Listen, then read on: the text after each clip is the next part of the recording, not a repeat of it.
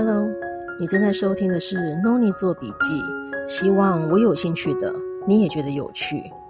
今天想要和你分享的是财务自由的目标该如何设定及执行，达到后真的再也不用工作了吗？FIRE F-I-R-E Financial Independence Retire Early 是近几年开始流行的一种鼓励大家努力赚钱、累积财富。理财并创造被动收入，以达到财务自由、提早退休的观念。我不太认同很多人将其解释为从此不用工作，或者不用再为钱工作。因为无论你的财务自由目标设定的多高，即使达到之后，天有不测风云，谁能够保证钱永远都够用呢？我的看法是，当你达到财务自由目标后，可以让自己的人生多一些选择权，例如有权利可以转换从事比较有兴趣但薪水没那么稳定的工作。当身体健康发生的状况，或者亲爱的家人需要你的陪伴，有权利可以选择暂离职场休息一阵子，不用碍于经济压力而勉强继续工作。当然，不工作也是选择之一，不过，对很多人来说，工作获得的不只是金钱，也包含人际互动以及自我价值肯定等等。曾经有一位同事，光是每年的股利收入就已经不愁吃穿，对同事出手也非常大方。我就常开玩笑对他说：“应该把工作机会留给年轻人。”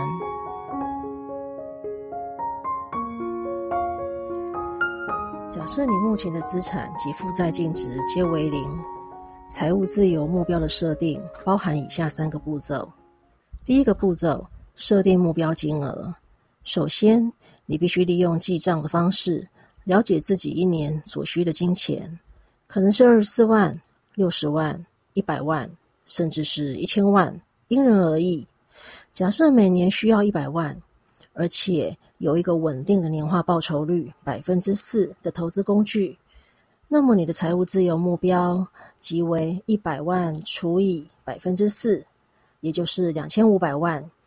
这就是一般书上用的百分之四或二五法则，除以百分之四跟乘以二十五是一样的。这里应用了永续年金的概念，在折现率百分之四的假设下，如果我想要年年有源源不绝的一百万可以花用，那么两千五百万的本金。每年产生百分之四的报酬，就是一百万。很多信托基金运用的也是同样的道理。当然，如果年化报酬率只有百分之二，则本金需要五千万；如果年化报酬率有百分之十，则本金仅需要一千万。所以，稳定的年化报酬率是关键，而且不是只有存钱期间哦，是连达到财务自由目标后的未来都得一直持续。这也是我认为达到财务自由目标后，如果从此不再工作是一件危险的事，因为只要投资年化报酬率低于预期设定，将侵蚀本金，或者必须降低每年可以花用的钱。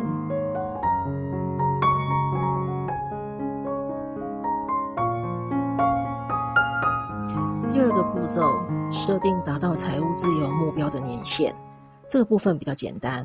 如果你现在是二十五岁，预计在四十五岁时达到财务自由，那么你有二十年的时间可以努力，年限就是二十年。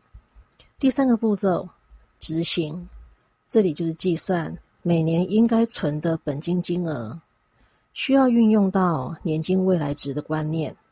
假设年化的投资报酬率是百分之四，年限是二十年。我们查表可以得到年金未来值的利率因子是二十九点七七八。我们把第一个步骤两千五百万除以二十九点七七八，得到大约八十四万。也就是说，如果我希望二十年后可以存到两千五百万，则接下来这二十年每年要存八十四万。二十年后达到目标，接下来我就可以每年。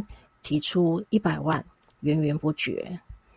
如果以上这个计算过程对你来说有点困难，那么你可以参考以下几个例子，找到最适合你的情况。我预计财务自由后，每年预计要花的钱是五十万。在不同的报酬率及年限假设下，来计算每年要存的金额。如果你的投资年化报酬率是百分之四，年限十年，那你达标前每年要存一百零四万。如果时间长一点，二十年，那么每年要存四十二万。如果投资的年化报酬率是百分之八，年限十年，那么每年要存四十三万。一样是百分之八，年限二十年，那么每年存十三点六六万。假设你的投资年化报酬率比较高，百分之十二，年限十年，达标前每年要存的钱是二十三点七四万。年限如果二十年的话，达标前每年要存的钱就是五点七八万。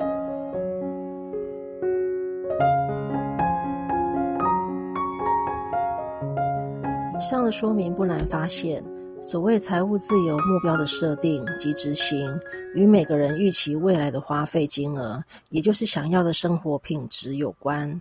另外，稳定的投资年化报酬率以及预计达标的时间也都有关系。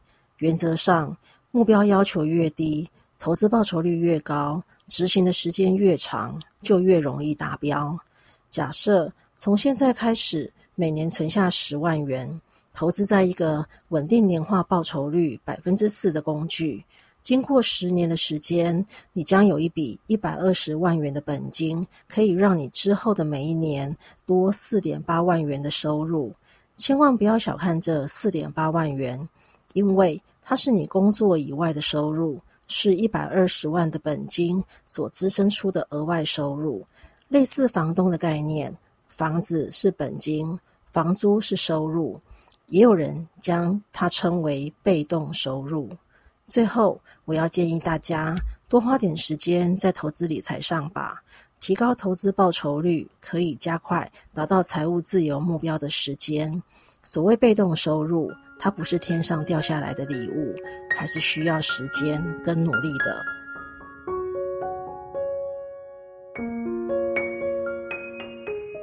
以上就是今天跟你分享的。财务自由的目标该如何设定及执行？如果你对于今天的内容有不清楚的地方，欢迎你到 Noni 做笔记的部落格，上面有重点整理。也希望你能留言给我鼓励及建议。